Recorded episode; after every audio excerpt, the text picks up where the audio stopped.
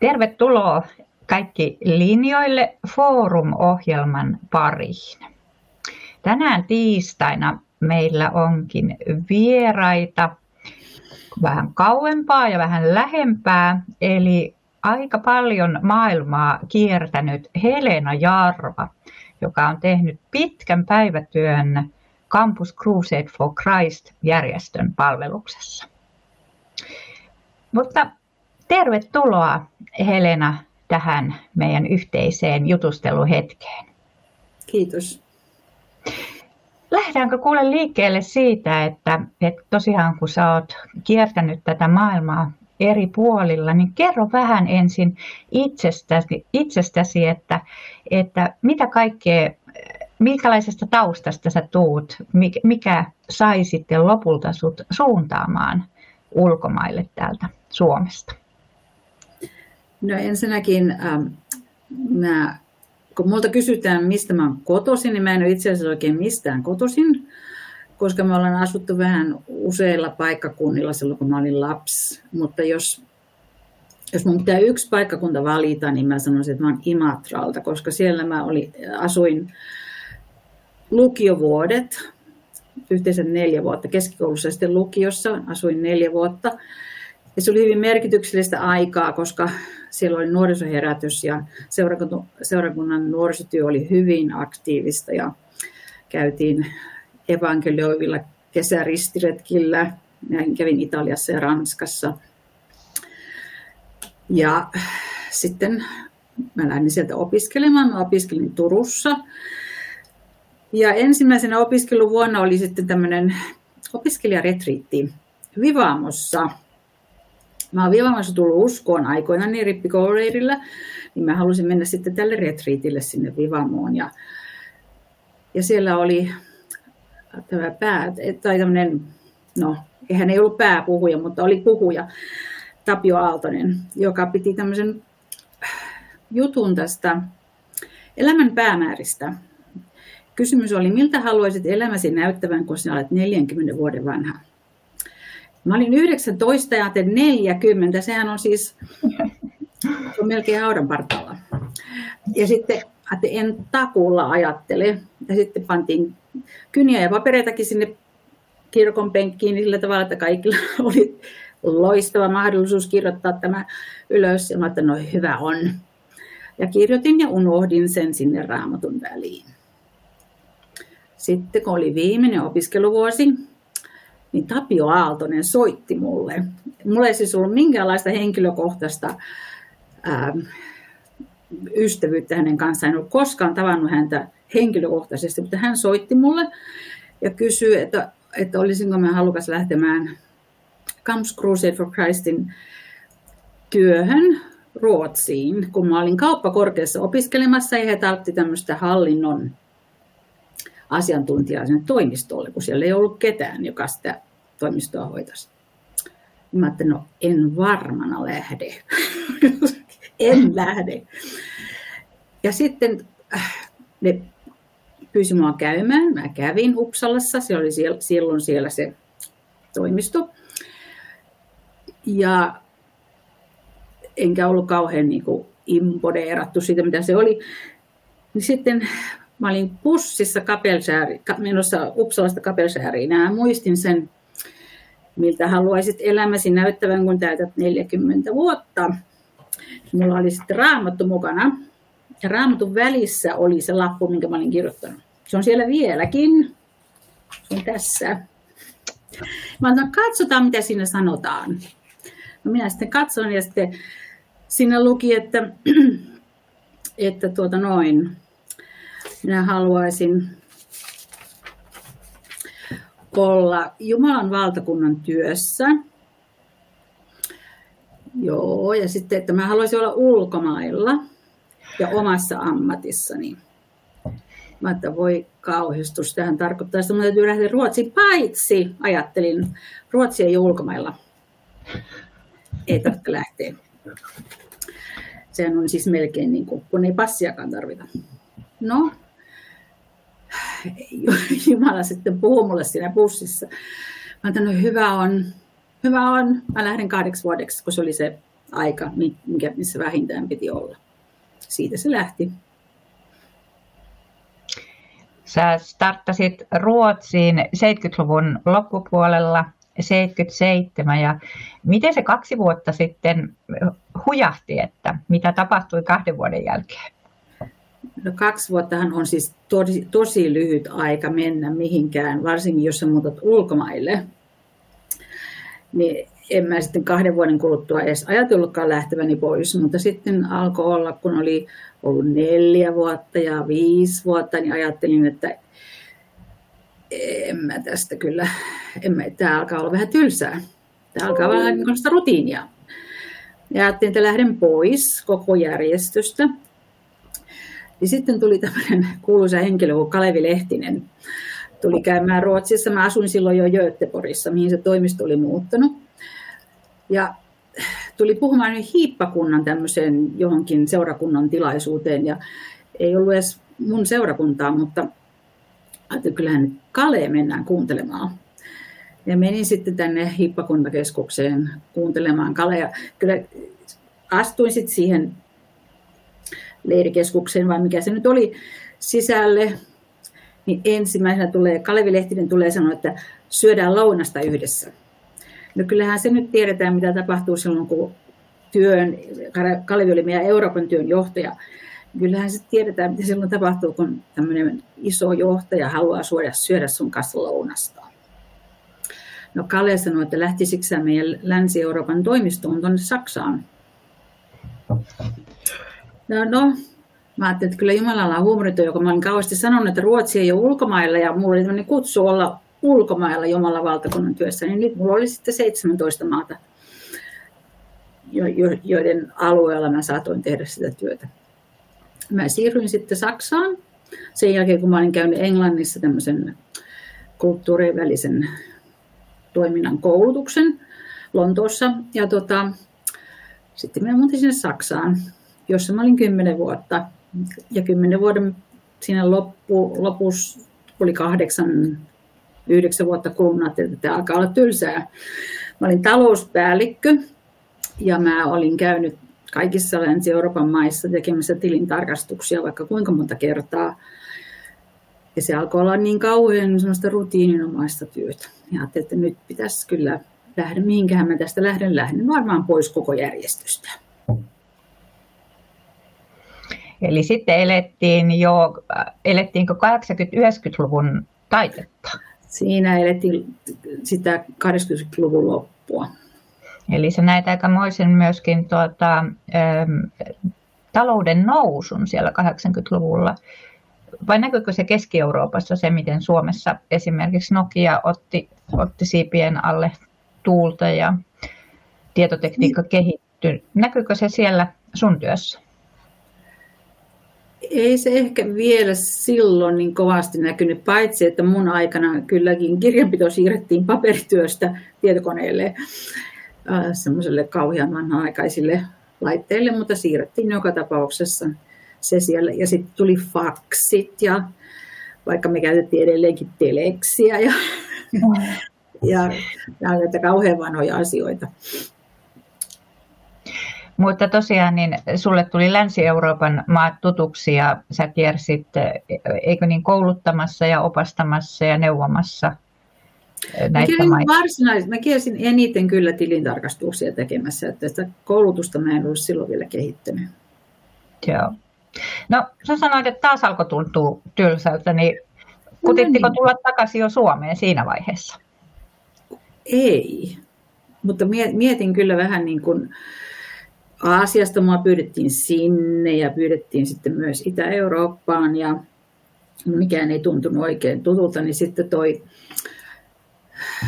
tuolla meidän USAn keskustoimistossa oli tämmöinen mies, joka tunsi minut, mä olin tavannutkin hänet, ja hän ajatteli, että pitäisi vähän laajentaa Helena horisontteja.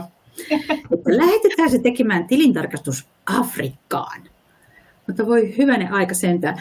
Mä en ollut aikuisena, tosin laps, lapsena kyllä, mutta en aikuisena ollut Euroopan ulkopuolella. Ja nyt siis lähdetään ihan yksin Länsi-Afrikkaan tekemään tilintarkastuksia. No, mä sitten lähdin. Mun työtoveri vei mut Baselin lentokentällä ja sanoi, että kato oikein tarkasti tuota matkalaukkua, kun se voi olla viimeinen kerta, kun sä näet sen. Ja, ja tota, no ei siinä semmoista, ei siinä mitään vaikeuksia ollut. Mä menin sitten, mä olin Liberiassa ja sitten, sitten mun piti mennä Kaanaan ja sitten mun piti mennä Nigeriaan. Kaanassa ei oikein voinut tehdä sitä tilintarkastusta ja Nigeriassa mä en edes päässyt sinne, mihin mä olin menossa, koska on olisi pitänyt lentää kotimaan lennolle ja se oli vaarallista yksin ja mua ei ollut kukaan vastassa. Niin mä sitten vietin sen viikon lakosissa yhdessä semmoisessa motellissa ja sitten mä lähdin kotiin Saksaan. Ja kun mä olin tullut Saksaan, niin mulle tuli, mä muistan kun mä tein valokopioita ja niin kuin sanoin itselleni ihan yhtäkkiä, että mulla on nyt suuri näky tästä työstä. Et, et, mun paikkani on tässä organisaatiossa, mutta se voi olla, että se ei ole Euroopassa. No, siitä sitten kuluu ihan vähän aikaa, niin tämä mies, joka oli lähettänyt mut sinne ähm, Afrikkaan, niin häntä pyydettiin ottamaan vastuulleen meidän organisaation, siis Campus Crusade for Christin maailmanlaaja taloushallinto. Meillä se oli ihan uusi tämmöinen asema tässä organisaatiossa, että ei ollut ennen ollut. Ja häntä pyydettiin siihen ja hän sanoi, että joo, jos Helena tulee mun tiimiini. No, sitten mä siirryin siihen tiimiin. Sekin oli vielä Saksassa, koska ähm, olin siellä vielä kolme vuotta siinä hommassa. Mutta mä ajattelin, kyllä se Jumala taas osoitti huumorinta, joka mä olin sitä Ruotsista valittanut, että se ei ole ulkomailla, vaikka mä halusin olla ulkomailla. Ja sitten laajennettiin Länsi-Eurooppaan ja sitten laajennettiinkin koko maailmaan, melkein 200 maata. Siinä sitten oli.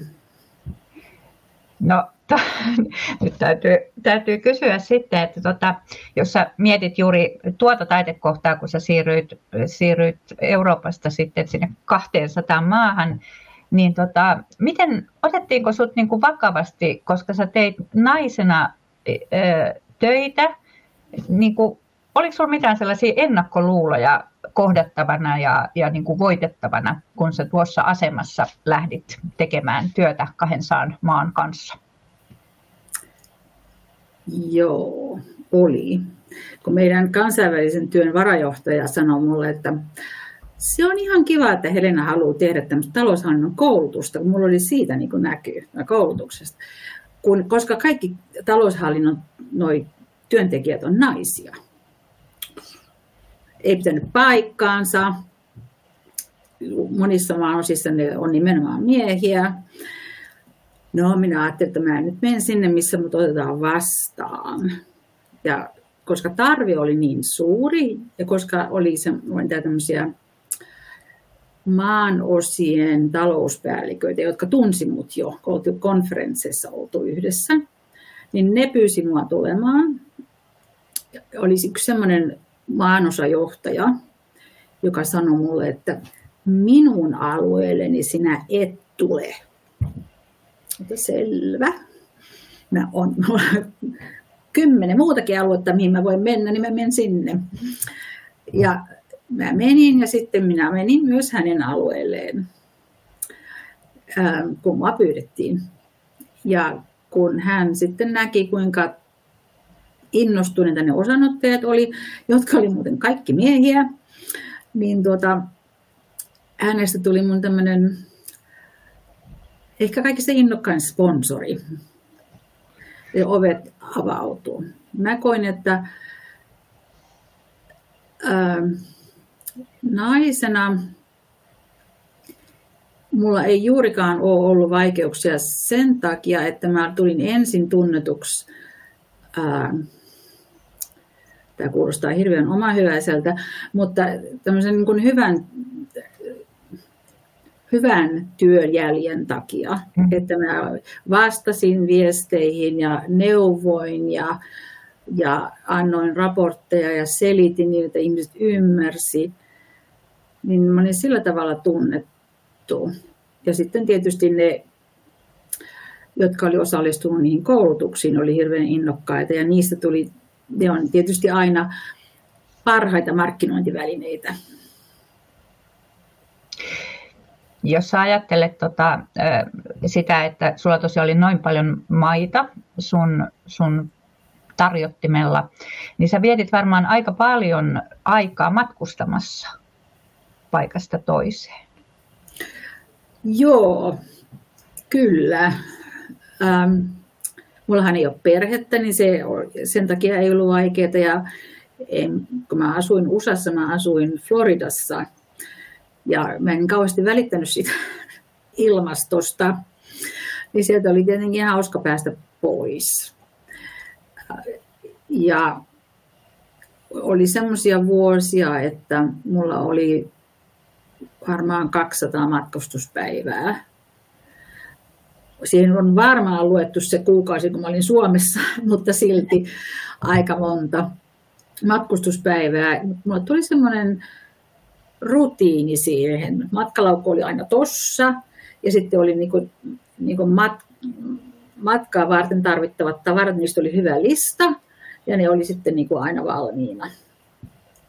Mä kysyn tässä kohdassa, eh, että mitkä oli semmoista kolme tärkeintä tavaraa, mitä sinulla ehdottomasti oli siellä lentolaukussa?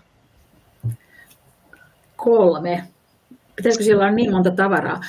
Ähm, ensinnäkin lukemista. Mä lento, lennoilla yleensä luin. Se oli vähän semmoista niin kuin lomaa mulle. Nyt mä saan, mulla on lupa lukea.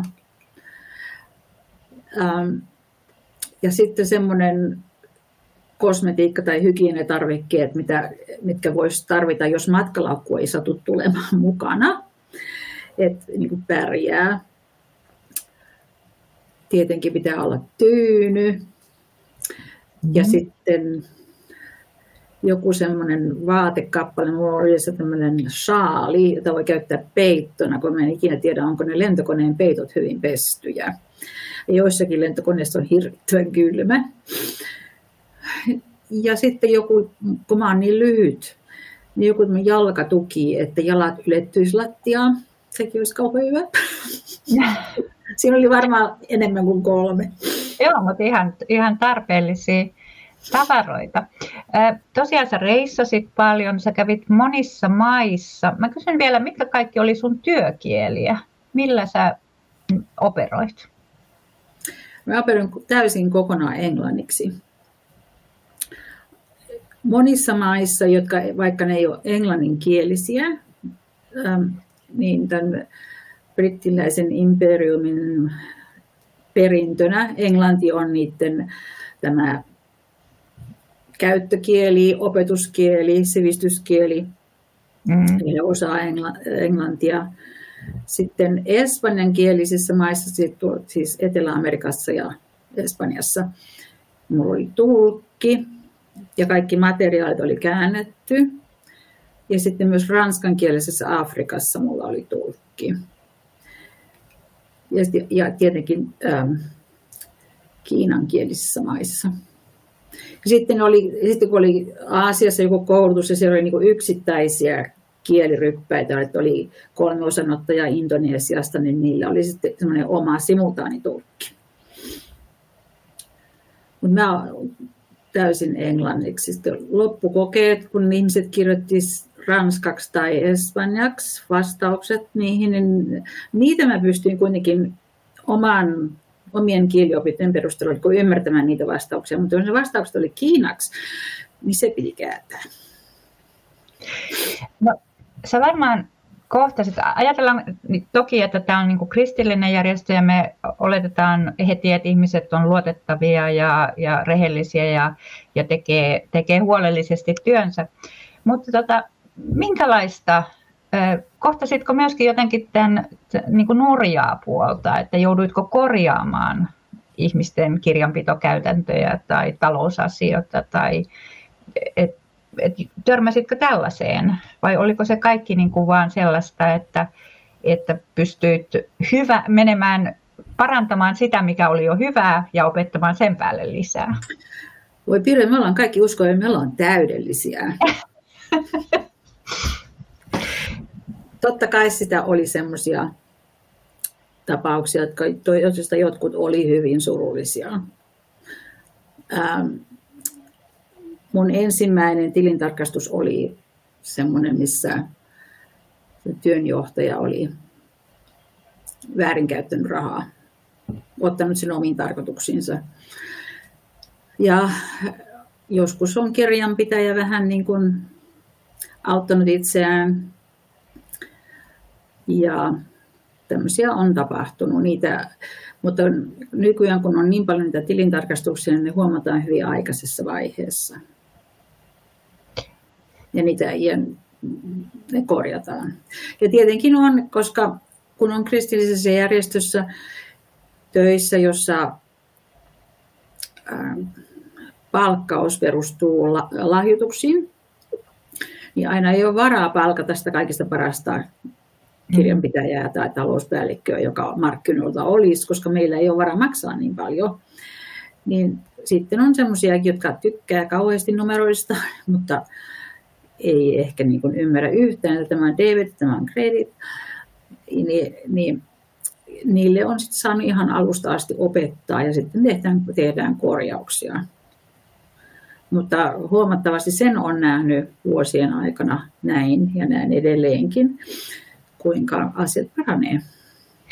No tätä mä menisin kysyäkin sitten, että mitkä, mikä, tota, jos sä mietit semmoisia hienoja hetkiä, semmoisia niin onnistumisia ja ilon kokemuksia, niin, niin kerro joku sellainen, että, että sä näit oikein, että miten se lähti siitä kukoistamaan. Mm, no hyvä kysymys. Mun mielestä yksi, yksi vähän niin kuin henkilökohtaisesti hieno kokemus on se, kun tilintarkastuksen jälkeen annetaan tilintarkastusraportti, josta, joka niin kuin luetaan johtotiimille ja jossa sitten se talouspäällikkö saattaa olla mukana siinä tilanteessa. Minä muistan kerran, kun minä sitä sitten selitin ja sitten ennen kuin minä pääsin siihen, että olin esittänyt sen ongelman ja mitä varten se on ongelma, mutta en ollut vielä päässyt siihen, miten se korjataan.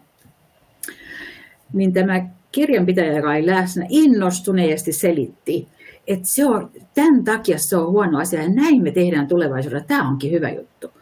Mutta no niin, näin se motivaatio syntyy. Ja kaikissa koulutuksissa on tämä loppukoe, niin kuinka innokkaasti ihmiset luki siihen loppukokeeseen ja sitten oli innoissaan siitä, että nyt, nyt he viimeinkin osaa tehdä työnsä. Se mun mielestä on ollut hirmuisen hienoa. Hieno kokemus.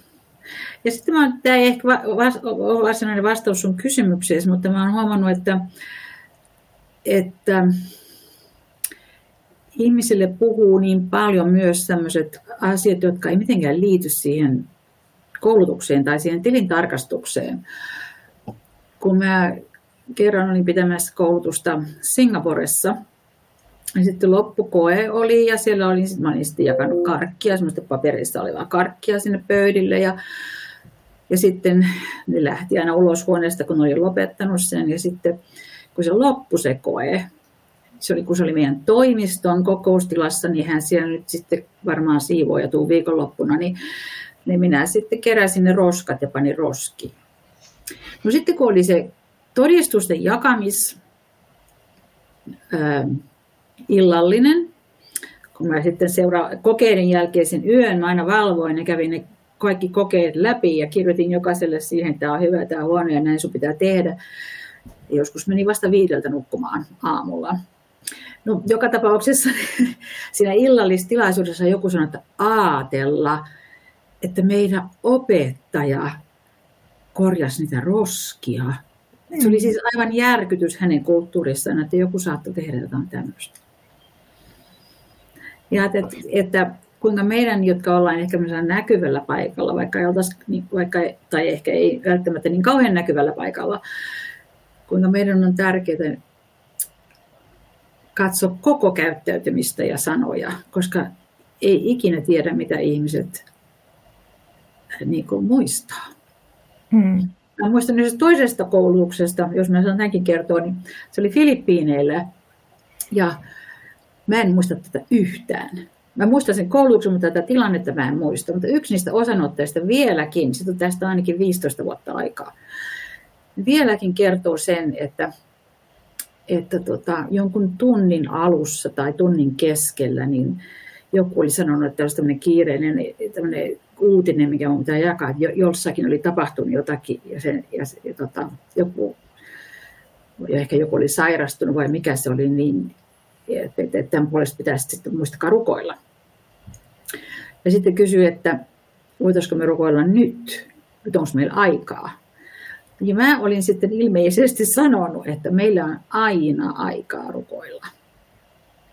Ja tämä, muistaa, tämä ihminen muistaa sen vieläkin. Se on ainakin kaksi kertaa sanonut sen sen jälkeen. Se on aika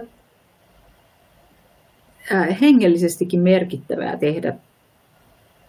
Tai se on hengellistä työtä, mitä tässä tehdään, myös taloushallinnossa ja koulutuksessa tämmöisessä järjestössä. Miten niin, mikä sut sai liikkeelle, koska varmaan oli myös hankaluuksia ja, ja joutui kohtaamaan esteitä tai ratkomaan ongelmia, niin mikä sut sai aina ottamaan sen matkalaukun ja lähtemään liikkeelle ja, ja uuteen kieleen ja kulttuuriin ja maahan aina vuodesta toiseen? Tätä, tätä mä olen miettinyt monta kertaa, mutta mä että se tulee aina takaisin siihen kutsumukseen sieltä Vivamosta silloin, kun mä olin ensimmäisen opiskeluvuotena. Se on sen, sen kutsumuksen, se on, se on tämän syy. Kun tämä ei ole muuttunut miksikään, se on siellä vieläkin. Vaikka mä oon nyt 80 prosenttisesti eläkkeellä, niin se on, tätä ei ole muutettu mihinkään. Ja se sai mut sitten silloin liikkeelle. Se no. innosti. Jatkoitko sä ihan koko sun työyran kouluttamista vai, vai ennen kuin sä sitten muutit takaisin aikanaan Suomeen? Teikö sä sitten vielä muuta, muuta sitten kouluttamisen lisäksi? No, niin kuin tässä on käynyt ilmi jo Ruotsista ja Lännin Saksasta, jolla alkoi niin kuin vähän nämä rutiinit tuntua vähän niin kuin tylsiltä.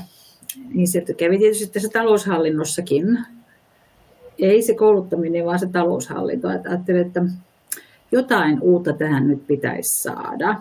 Ja sitten minun esimieheni, erittäin hyvä esimies, ää, ehdotti minulle tämmöistä, niin kuin, tämmöistä projektia, että minä voisin kehittää hallinnon henkilökunnan tämmöisen johtajakoulutuksen, mm-hmm. ohjelman. Se oli niin kuin oman työni ohessa. Se oli vain lisäprojekti, mikä meille aina annettiin. Ja mulla annettiin nyt tämmöinen. No minä sitten olin sitä tehnyt vuoden niin kuin suunnitellut. Ja mä päätin, että minulla on itse asiassa nyt kyllä kaksi koko aikaista hommaa. Tämä on tämä talouspäällikkö ja mä on sitten tämä, tämän tiiminjohtajakoulutuksen, hallinnon tiiminjohtajakoulutuksen vetäjä. Että nyt joku lähtee ja sitten mä päätin, että taloushallinto lähtee. Että mä siirryn tähän koulutuksen kehittämiseen ja vetämiseen. Tämä oli loppuvuodesta 2019, eli mä jätin tämän homman päivälleen silloin, kun, jos voidaan sanoa, milloin pandemia alkoi, niin silloin, mm. päivälleen silloin, kun pandemia alkoi, niin silloin mä jätin sen. Taloushallinnon, mulla oli erittäin pätevä seuraaja, ja mä sitten vedin tätä ää, tiimin johtajakoulutusta Global Operations Leadership Development, GOLD. Vedin sitä vuodesta 2019. Siis olin, olin aloittanut ennen pandemiaa. Siihen asti, kun mä nyt elokuun lopussa jäin melkein kokonaan eläkkeelle. Mä en itse siinä enää kouluttanut, mutta mä, niin, mä, vedin, mä ähm, määrittelin sen ohjelman, niin mä seurasin sitä ja annoin palautetta ja ja kehitin sitä. Ja sitten mä jätin sen. Sä, äh, sä muutit Suomeen 2021, että vähän vielä siinä keskellä ehkä pandemia. Mikä sitten loppujen lopuksi veti sinua takaisinpäin Suomeen kaikkien noiden vuosikymmenten jälkeen? Mä en ole nyt sitten aina tiennyt, että mä en jää loppuelämäkseni johonkin muualle. Kyllä mä nyt suomalainen olen ja Suomessa mä jään eläkkeelle. Ja, ja kun pandemia oli kulunut vuosi, niin ajattelin, että tätä etätyötä voisi tehdä, tehdä myös oikeasti etänä, että nyt olisi erittäin hyvä aika muuttaa. Ja sitten kun se suurin asia siinä muuttamisessa, kaikkien muiden suurten asioiden lisäksi, oli asunnon löytäminen. Kun mä en edes tiennyt, mille paikkakunnalle mä olisin muuttanut. Ja sitten mä sisareni avustuksella löysin tämän asunnon. Ja kuusi viikkoa sen jälkeen mun kontti lähti. Että sitten kun se asunto löytyi, niin sitten sitä mentiin. Ja mä muutin etänä tänne. Se oli todellakin pandemian keskellä. Mun lennolla Münchenistä Helsinkiin oli kaksi muuta matkustajaa. Oho. No se on kyllä ollut melkein kuin yksityiskoneella olisi, olisi niin päässyt oli. Se oli ihan oikea iso kone.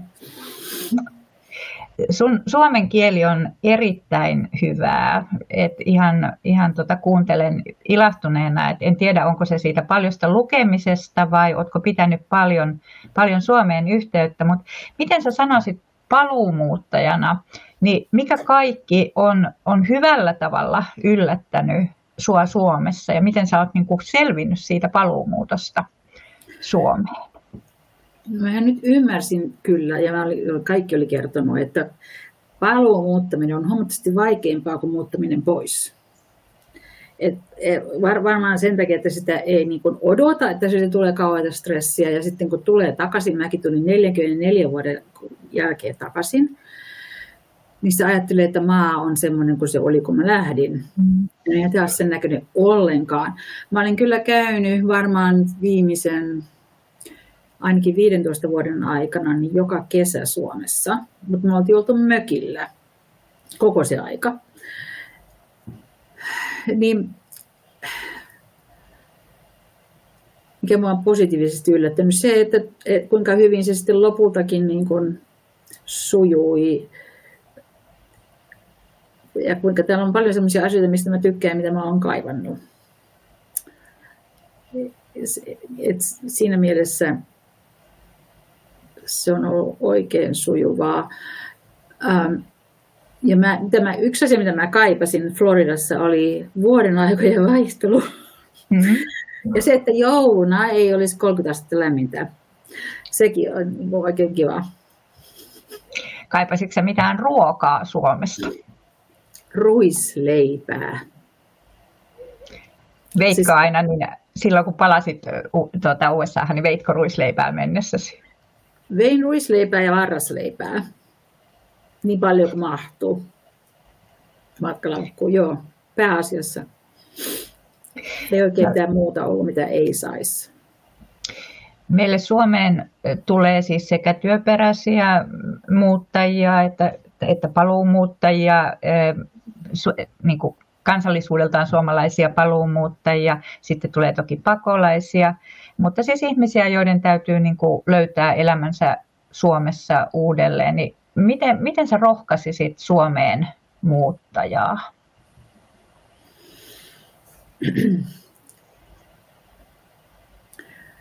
No yksi asia on varmaan se, jonka mäkin koen hirveänä shokkina, on kuinka vaikea suomalaisiin, suomalaisiin on tutustua. Kuinka vaikea on saada edes keskustelua aikaan, kun ihmiset ei puhu tuntemattomille ihmisille eikä edes esittele itseensä, vaikka istutaan samassa kahvipöydässä. Se oli siis aivan järkyttävää, että täytyy siis vaan niin kuin jaksaa yrittää.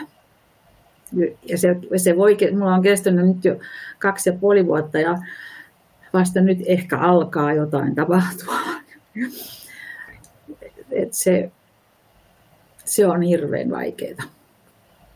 Mutta ei se tarkoita varmaankaan sitä, että mua ei hyväksyttäisi tai näitä ihmisiä ei hyväksyttäisi, vaan se tarkoittaa sitä, että suomalaiset on kerta kaikkiaan tuppisuita, introvertteja, melankolisia, eikä kauhean puheliaita.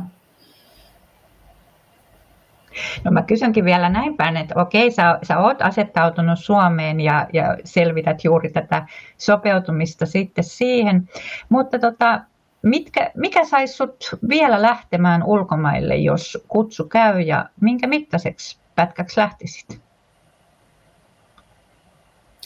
Mä en lähtisi asumaan enää tässä iässä. Koska se on hirveän suuri asia. Että mä teen tälle asunnolle, mihin mä menen sinne ja mitä tavaroita me ollaan. Ja se on siis äh, niin kuin logistisesti kauhean vaikea asia. Ja sitä mä en tekisi niin kuin pysyvästi, mutta mä voisin mennä ihan muutaman kuukaudenkin projektiin mukaan johonkin maahan. Ihan varmaan mielelläni. Vähän riippuen sitten tietysti, mitä siellä tehtäisiin, mutta voisin, voisin ihan hyvin lähteä. No, äh, sä sanoit, että, että se sun jaksaminen ja into äh, niin kuin vuodesta toiseen lähteä liikkeelle äh, palautuu siihen sun kirjoittamaan lappuun silloin 19-vuotiaana. Niin tota, onko mitään sitten, jos sä ajattelet tätä aikaa, kun sä oot lähtenyt ja mennyt ja tehnyt, niin niin tota, kadutko jotakin? Tekisitkö sä jotakin toisin, jos nyt olisit se, se lähtemässä sinne ensin Ruotsiin ja siitä Saksaan ja siitä sitten USAhan asumaan ja koko maailmaan? Mä en tekisi mitään eri tavalla sen lähdön suhteen. Mä jos mä jotain niin kun ajattelen, että voisi tehdä paremmin, niin se riittyy ihan työhön. Mä olisin halunnut olla parempi tiimijohtaja, parempi johtaja, keskittyä vähän korkealentoisempiin asioihin kuin siihen, että mä olen itsekin tehnyt sitä työtä. Mutta en. Mä oon ihan, mä ihan kiitollinen siitä, että se on mennyt niin kuin se on mennyt.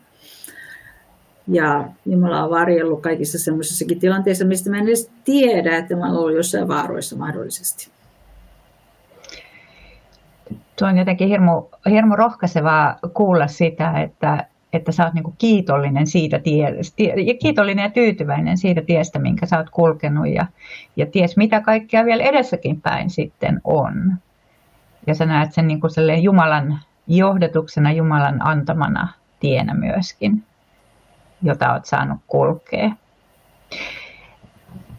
Mä kyselin sulta laulua tähän, tähän ohjelmaan ja meillä on tuolla, tuolla sitten tulossa Virran Kallen laulamana Kari Tikan armolaulu. Mitä armo merkitsee sulle, Helena?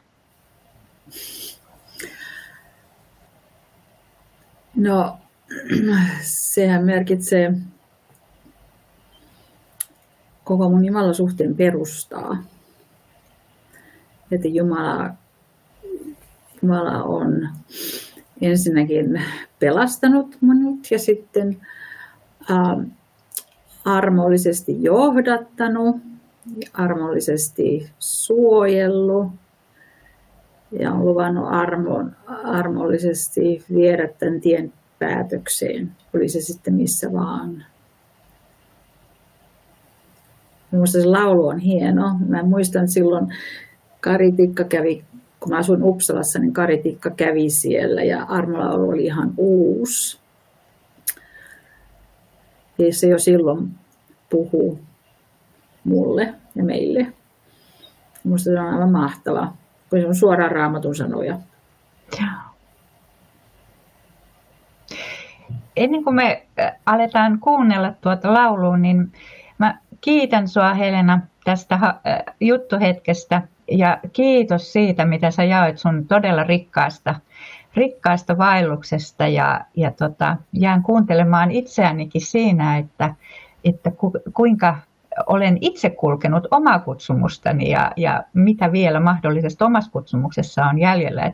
Tämä oli hurjan inspiroivaa kuunnella, että miten sulla on aina ovi avautunut eteenpäin mm. ja sä oot onnellinen ja tyytyväinen siihen kulkemaasi tiehen.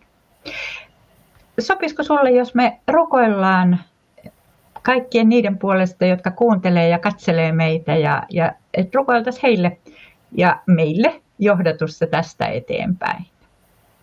Haluatko sä aloittaa, niin mä sanon sitten vielä aamenin siihen. Selvä. Herra, kiitos siitä, että sinä kutsut meidät ja sinä johdatat meitä. Sinulla on tarkoitus meidän elämään ja sinä viet meitä kohti sitä päämäärää. Kiitos siitä, että sinä olet hyvä ja sinä teet hyvin. Ja sinun armosi ja uskollisuutesi pysyy iankaikkisesti. Herra, kiitos sinun johdotuksestasi, kiitos sinun kutsustasi, kiitos kaikista siitä tehtävistä, jotka olet itse kullekin antanut. Ja pyydän, että me kaikki oltaisiin uskollisia siinä, mihin sä olet meidät kutsunut. Jeesuksen nimessä. Amen. Jeesus, kiitos siitä, että on Helenan kaltaisia esimerkkejä. Ja kiitos siitä, että ne kielestä ja kulttuurista huolimatta todella voi vaikuttaa lähtemättömästi sydämiin. Se, miten me eletään, miten me, miten me käyttäydytään, niin että se vuosi, vuosien ja vuosikymmenten jälkeen kantaa ja johtaa. Kiitos, että saadaan olla sinun palveluksessa, että saadaan olla kulkemassa eteenpäin, että sinä annat uutta. Kiitos, että sinä olet hyvä isä. Jeesuksen nimessä. Aamen. Amen. Kiitos Helena ja nyt sitten Virran Kalle ja Armo Laura.